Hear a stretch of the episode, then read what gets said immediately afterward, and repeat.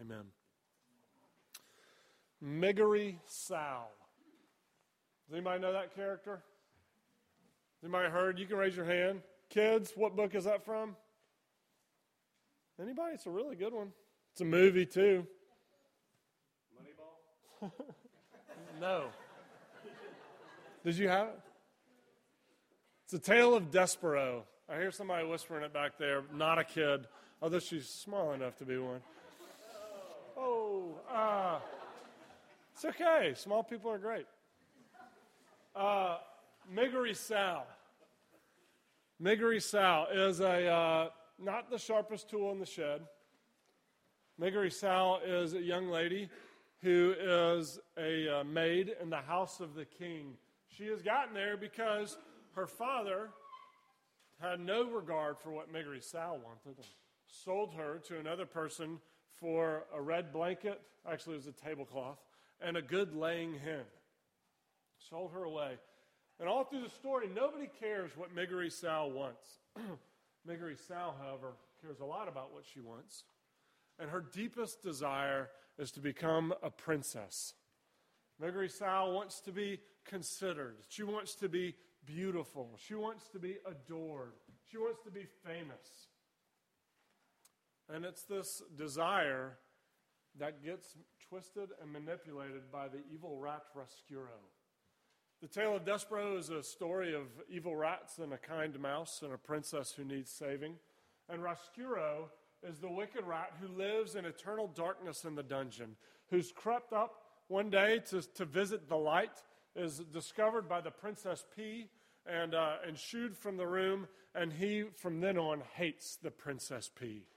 He wants her to experience the eternal darkness that he lives in in the dungeon. And so he concocts a plan once he finds this dearest desire of Miggery Sal's. And he enlists her help. He uses her desire to allure her, to bait her into this plan where Miggery Sal will help, will help get the Princess Pea from her bedroom into the dungeon. And then she will, Miggery Sal will then take the queen's uh, royal crown, I mean, the princess's royal crown, and go and become the princess. Like we said, Miggery Sal is not the sharpest tool in the shed. Her desire is to be loved and wanted and beautiful and treasured. For somebody to care what, about what Miggery Sal cares about. But it leads to danger, it leads to darkness. It leads to, if, it, if the plan uh, works, it leads to eternal darkness for the Princess Pea, who never has done anything wrong to deserve that, certainly. And if and when, when Miggery Sal is discovered, she will not become the princess she thought she was. She would get, at best, life in prison and maybe something worse.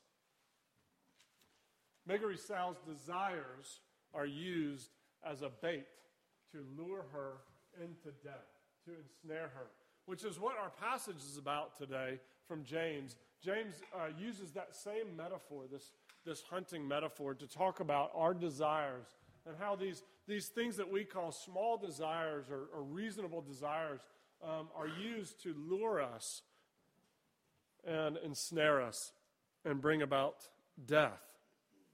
My disordered desires doom me to death but resisting in love leads to life. My disordered desires doom me to death, but resisting in love leads to life. We have been, uh, we're continuing our series on suffering, and, uh, and this is, uh, is continuing that thought as we turn towards the suffering of temptation. This is a, a passage in James where he deals with uh, how Christians, why Christians, why God's people ought to resist temptation. Do you know anything about uh, these, these desires, these reasonable desires ensnaring you? Have you ever experienced anything like that? I certainly have. Um, yeah, I've got all kind of uh, justifications for my little desires. Uh, this is where we get to come at this passage, like uh, like the passage encourages us to, and look at our love child which no, I mean, I was supposed to get at least some titters and giggles like Love Child. It's kind of a, okay. Never mind. There's a song about it. It's a disco song. All right. Uh, the passage encourages us to look at the product of our love, what we actually love, and what comes out of that when we give into that desire. We need to look at our love child and see how our disordered desires doom us to death. Um, I recently realized that as I go to play basketball with uh, Ben Hubbard, he's not in the room. Ben always shows up, and, and a bunch, and, and Lee Perry, also not here. Man, this is looking bleak. Never Calvin or Clint Ball. They don't ever come, which would be good if they did. Who else? Anyways, a bunch of guys here. We all play basketball in the mornings, a couple mornings a week up at Covenant, early in the morning. Uh, the only time that daddies aren't needed when everybody is asleep. So that's when we play. And I realized that when, uh, when I come home and Rachel asks me, How's basketball this morning? I almost never remember if my team won or lost which is a weird thing, right? You think, oh, I like to get up and compete a little bit. It's a lot of fun. I never remember if we won or lost. And then I started thinking back over the last number of weeks. Lost that week. Yeah, yeah, we, my team. My team lost again. That week we won one, but we lost two. We lost two of those. And I started thinking back, and I realized that my team typically loses. I mean, we mix it up every week, right? You don't know exactly. Oh, there's Bryant. Bryant plays with us. Bryant Ingber's in the back there. I hate it when he guards me. Um, my team typically loses. And I realized that when Rachel asked me how was basketball, what I immediately think is, did I make my shots? Did I play good defense? Did I, um, did I get rebounds? Did I run the floor well? Did I do well? Do I feel like I played well? Um, do, did I look good? You know, I have my cutoff shirt. That, that's the only place I wear it. But where the guns blazing, you know? like, these are the things I'm thinking about when I wonder how basketball went that day. And your coach always tells you this, right? There is no I in. Loud. Okay, come on. There is no I in. But there is a me. I don't know how they missed that. But the next statement is always, right? Like, what happens if there is one person just looking out for themselves on the team? What happens? The team, you can say it out loud. The, yeah, they fall, the, the team falls apart, and like my team, we usually lose. Because I'm thinking about, do I get my shots? I'm not thinking about, uh, can I get the ball to Ben Hubbard in a place where he's likely to score? Uh, can I uh, help Jeff Sandoff actually show up this morning when he said he would and not leave us hanging. Like things like that. That's not, but I'm not thinking about that. I'm thinking about my own game.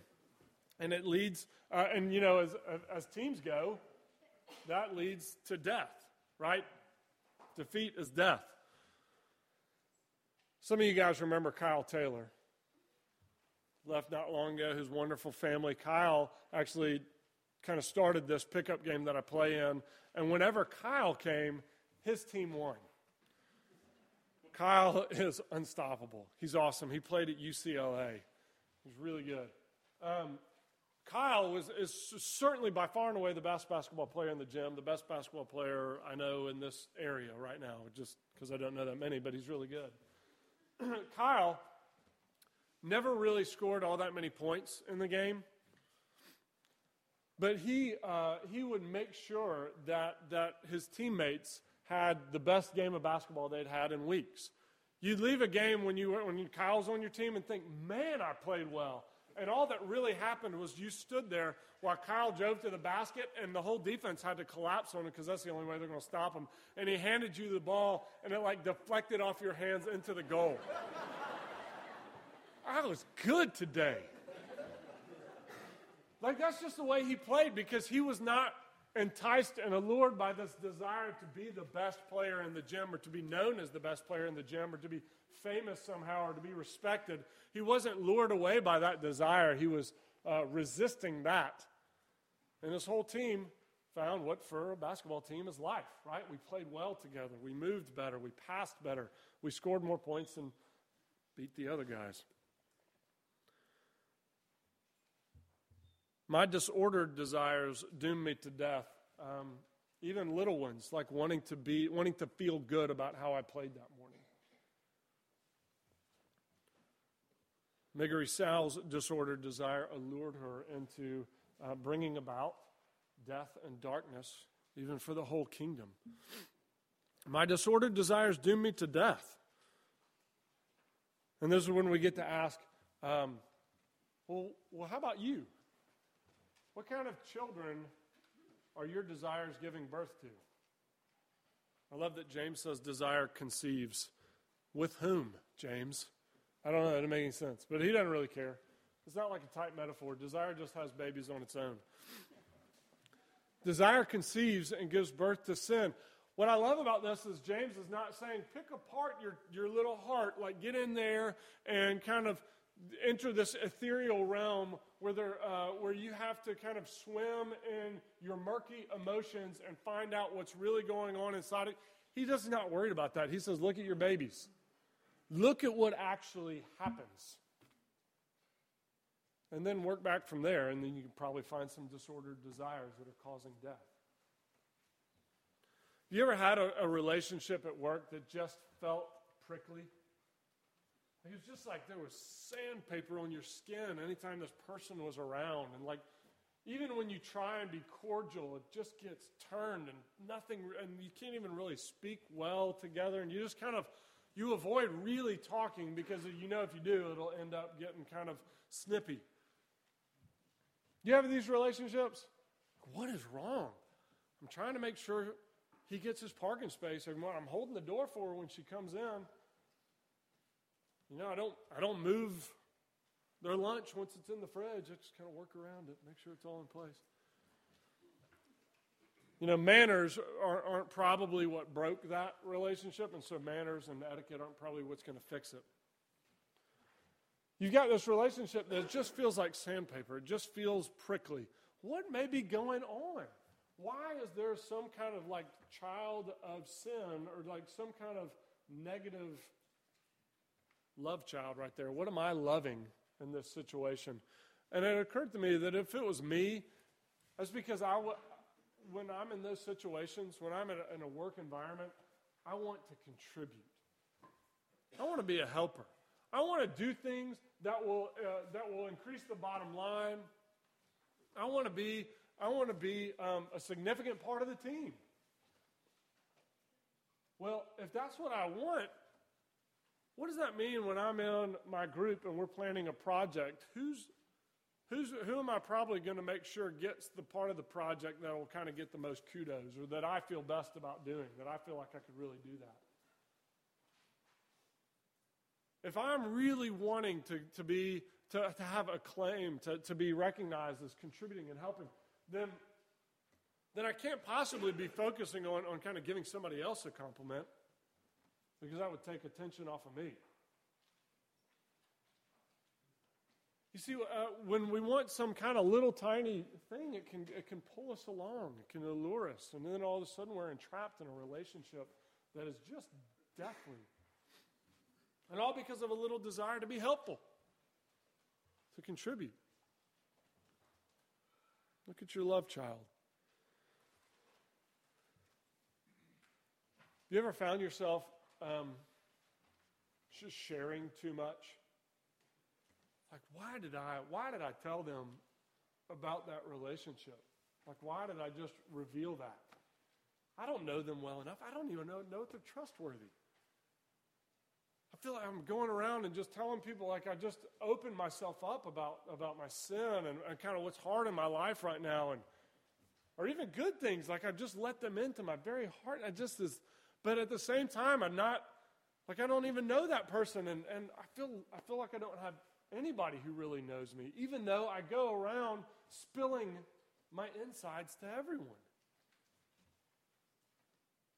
I have this desire to connect. I want somebody to know me and affirm me. I want to be known by somebody. I want to know them. I want to, uh, I want to share life with somebody. But you know, the more that you share that, those parts of yourself, now, I want to say this goes for your insides, but it also goes for your body too. The more you share yourself, the more you degrade that. the more you're saying over and over, I'm not all, like what's inside of me, my emotions, my story, even my body are not all that precious or sacred. I can share them with you if maybe I think it'll benefit you, if maybe I think it will draw you to me. And you start to lose the dignity that God has given you, and you wonder, why am I not connecting with anyone? Why do I not feel close to anyone? It's a little desire. I want relationships, but it, it ensnares us and pulls us away and leads towards death.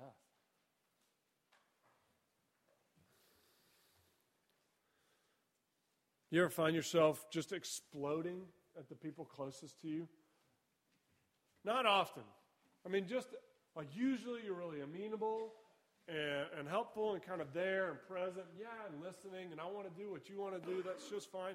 But every once in a while, in seemingly kind of small situations, you explode either with volume and you start to yell or just with some kind of passive aggressive, like, oh no, I just decided to take the keys and, and uh, go to a movie today instead of work because that's what I wanted to do. You know, uh, in some kind of way that you're just going to put your foot down and I'm going to get my way this time, dang it.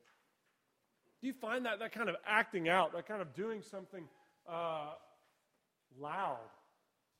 And actions are in, are in words. And it's kind of dis- and it disintegrates, it corrodes a relationship. Well, where is that death coming from? Where is that happening? What, what, what about me is, what am I wanting right there that's, that's ensnaring me? Well, maybe it's, um, maybe it's that, that you just want to be heard. Maybe if I listen to them really well, if I give them their way, almost all the time, then surely every once in a while they'll start to give me my way. They'll start to give me what I want. They'll start to listen to me. If I just give way and give way and, get, and then and then you, but but you're always you're always building up this expectation. When's it coming? When's the payoff coming? When are they going to actually notice me and take notice of what I want and listen to me? And then the payoff doesn't come often enough or big enough. It never does. And then there's an explosion. I'm going to demand my way. I'm going to take it, no matter what it costs. You only speak in like a tiny whisper or like rock concert volume. Well, nobody can hear if you're whispering or if you're, if you're screaming. You see, it's that desire to be heard. It's just a small desire, but it allures you and it pulls you away and it leads ultimately to death to, to the de- destruction of, of a relationship. Where, where did those baby sins come from? Where did those little love children come from? If our, desi- our disordered desires doom us to death, but resisting in love leads to life. I love that um, what James kind of pushes at here. He says that, uh, I mean, life and death are in the balance here. Does that seem like a little bit hyperbolic? Like a little overstated? All right, James. Just because I want to be noticed at work, death is in the balance? Seriously? James has taken a well worn and under celebrated uh, kind of path here in convincing God's children um, of, of how we should behave, how we should act, how we should trust. He's taken the path of convincing us that we're a lot bigger than we thought we were. Paul takes this same path in, in 1 Corinthians when he's talking about sexual temptation. He says, What are you thinking? You're going to do what with your body? Don't you know that your body is the roadmap of God's salvation? Don't you know that your body is where the Holy Spirit resides? Don't you know you are so precious and, and wonderful and beautiful? How could you take that wonderful, gigantically awesome body and give into sexual temptation. Does it just, doesn't it feel small now and ridiculous? James is doing the same thing here. Don't you see that you have the power of life and death in your hands? Don't you see how gigantically powerful and big and important you are? Don't you see, but just giving into that little desire, how you wreak havoc around you? In Greek myths, there's these people called the demigods. And they are the, the children of, of gods uh, and men and humans. And they, they were incredibly powerful, and they could do awesome stuff. Probably, uh, and they they like vanquished magical foes and saved entire cities and and rescued uh, damsels and all these amazing things. Uh, defeated monsters. And uh, Hercules is probably the most powerful or the most popular of these. Um, and Hercules is given these seven trials that he has to complete. They're way too big for any man to complete, right? But one of them is he's got to kill.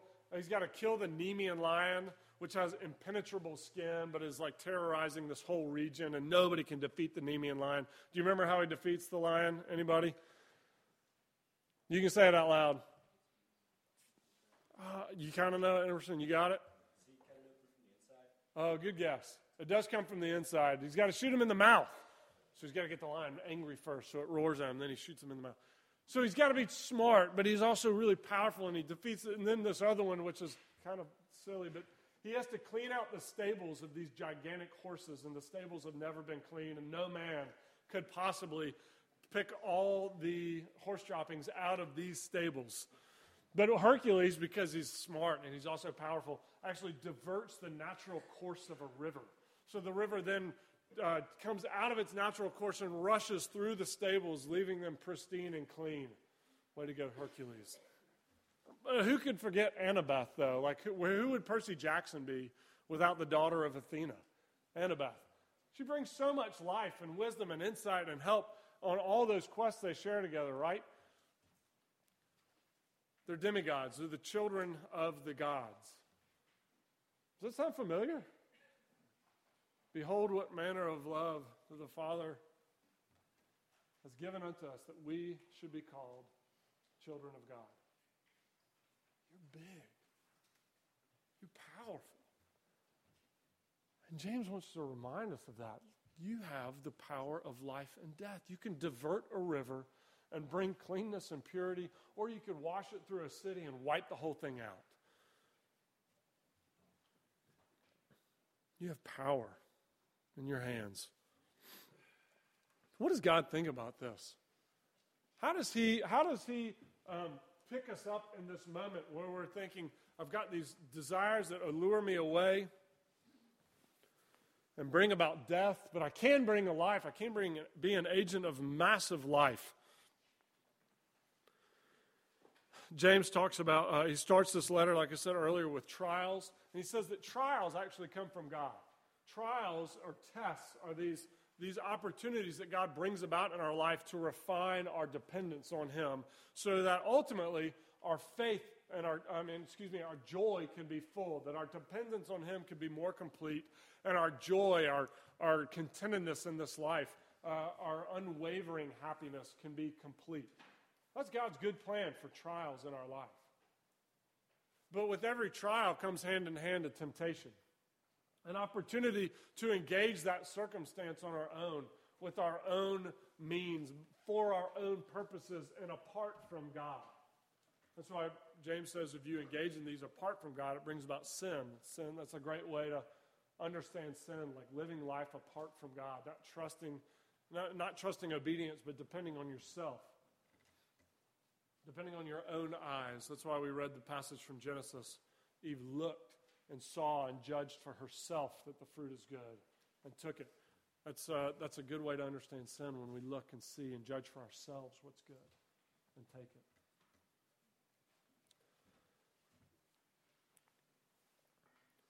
He moves to temptations in this section. This is the transition where James takes up temptations. Temptations come from within. The trials are from God, but the temptations are ours. They're not uh, temptations are not from God because who could resist God's temptations? Then you could just throw up your hand and say, oh, well, I can't do it. He goes to temptations. James wants us to know the desire, I mean, the dangers of these disordered desires. First, he talks about them like a trap. He uses two good metaphors here. The first one is like a trap. And the uh, NIV kind of obscures that just a bit here. It's not as clear as in other translations, but in other translations, it talks about being um, enticed and ensnared or entangled. So, what's this? Does anybody know? Can you see it? Who said that? Somebody said it loud. Yes.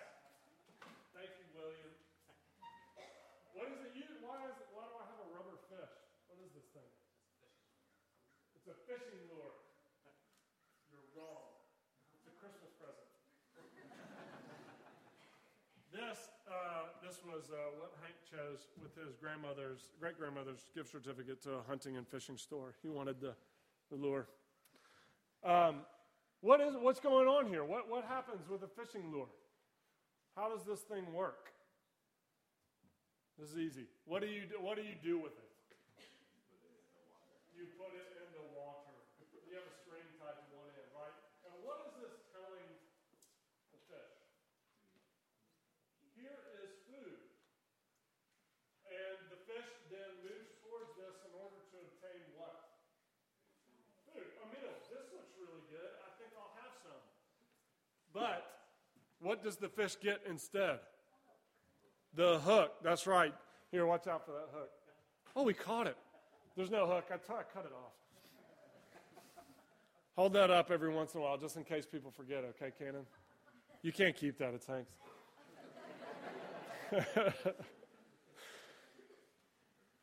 the, the lure, the lure is, is deceptive and secretive. It doesn't, it's not what it appears to be at all, right? Temptation doesn't, it wouldn't work if it was obvious.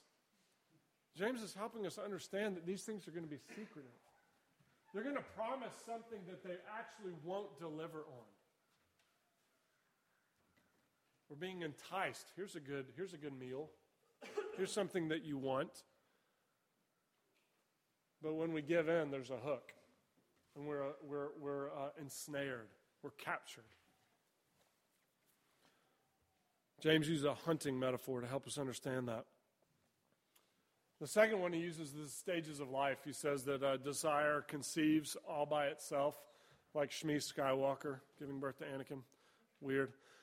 Uh, all by itself, and then, um, and then when when uh, when it gives birth, it gives birth to sin, and when sin is fully grown, sin gives birth to death.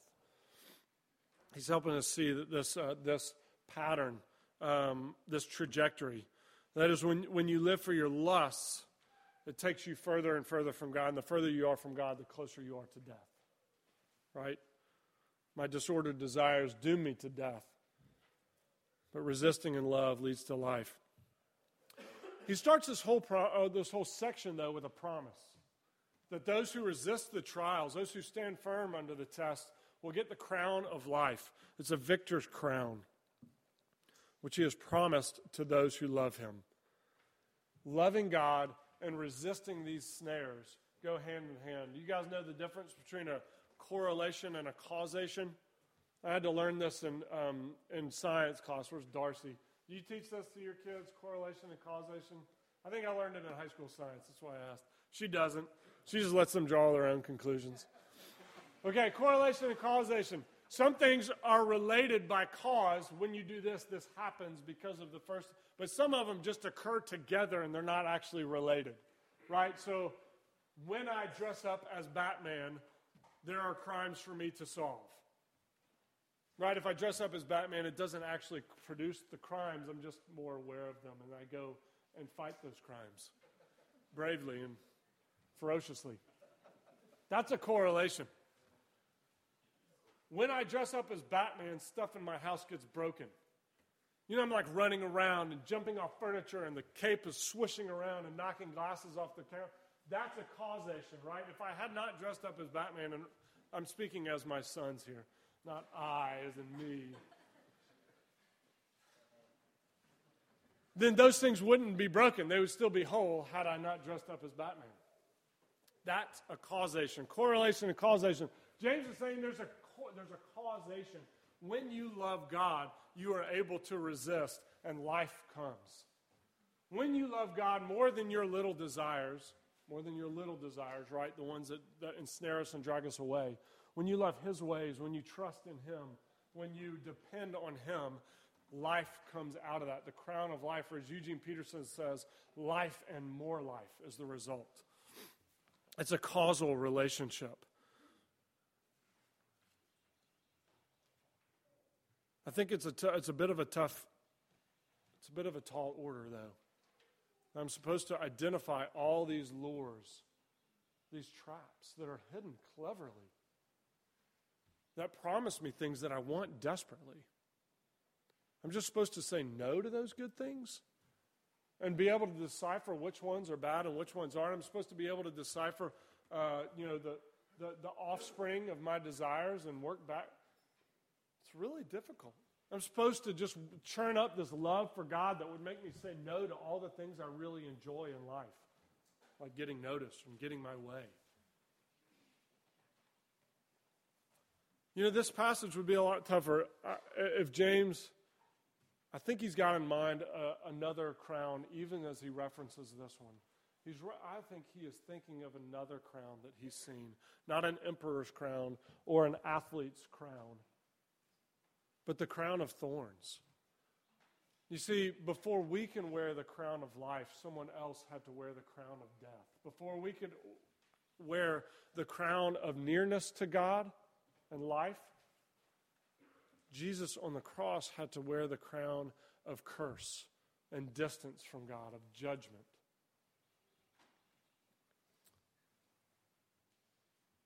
On the cross, Jesus took on himself those offspring called death. All of our little desires that ensnare us and entrap us and take us away produce death ultimately, and that death was all poured out onto Christ on the cross so it would not be poured out onto you and me. And in exchange, the offer of Christ is the crown of life. You have the crown of life. You have been given it. If you receive what He's given you what He's done for you. Life and more life. Now, knowing that can produce a heart that loves God more than your own way.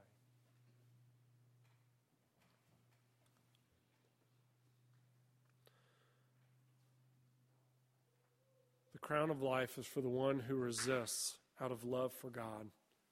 Every other desire will ultimately lead to death. So, where does that leave you and me? My, if my, disor- my disordered desires doom me to death, but resisting in love leads to life, where do we go from here? One of the um, most enlightening conversations I've had on this was with uh, a gentleman sitting here today, Matt Brown. He said I could say his name. Matt and I were talking, had a great conversation, just light bulbs went on for me.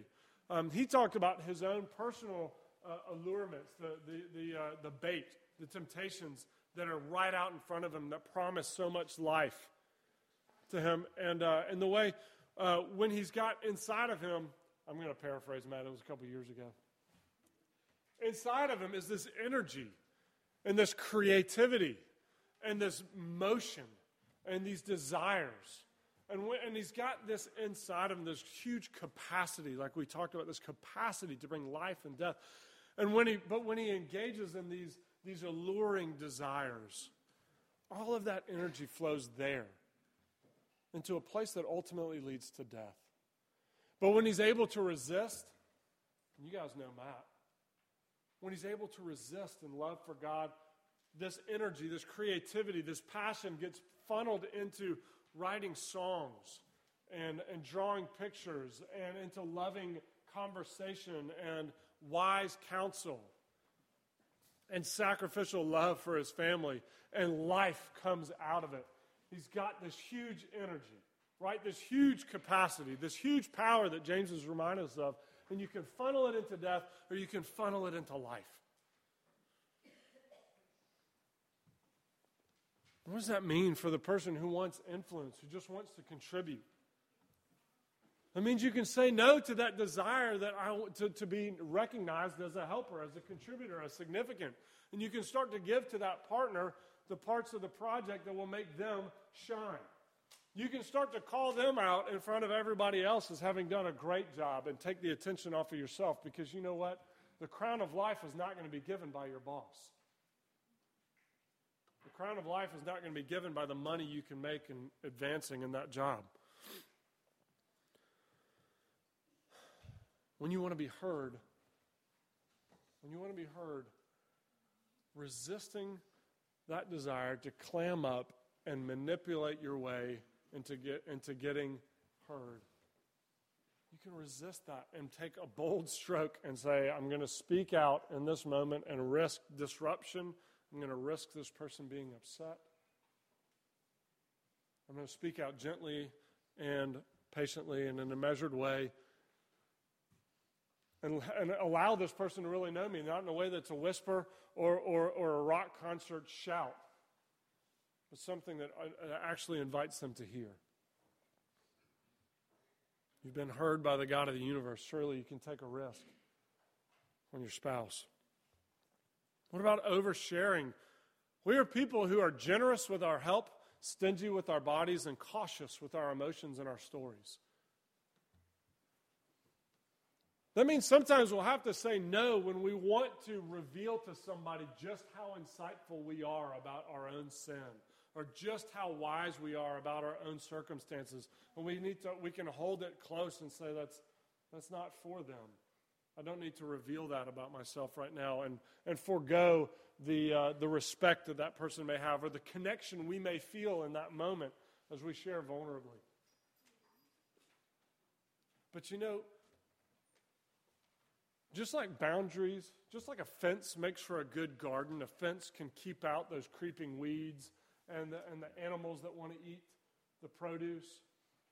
Boundaries make for good relationships.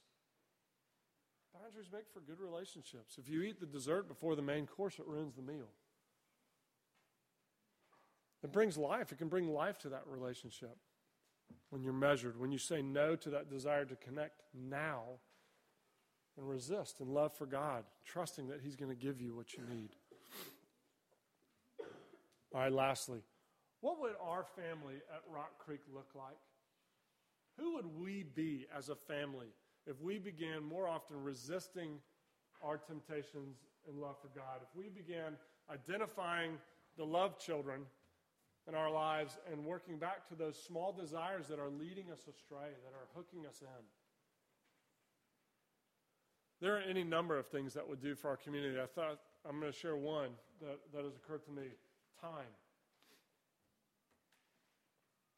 I think we, would, we could be a people of time. What would happen if we were the place that had time? If we were the place that were saying no to our, our ambitious lusts and giving the best parts of ourselves to those alluring desires, we'd have time. We would be the place that people would say, Do you know that that is a place that will, those are people who will respond to need? Those are people who will respond, who will stop and have a conversation. Those are people that have time to listen. That church, I don't know what they got going on over there. But they seem to never be in a hurry. They seem to be calm. What would that do for the reputation of Jesus in this community? It would help people start to imagine that Jesus is present, that Jesus has time for them, that Jesus listens well, that Jesus cares deeply. Will you say no to the desires that doom us to death. So you can say yes. Yes to a life of resistance and loving God that brings a crown of life. I sure hope you will. Amen.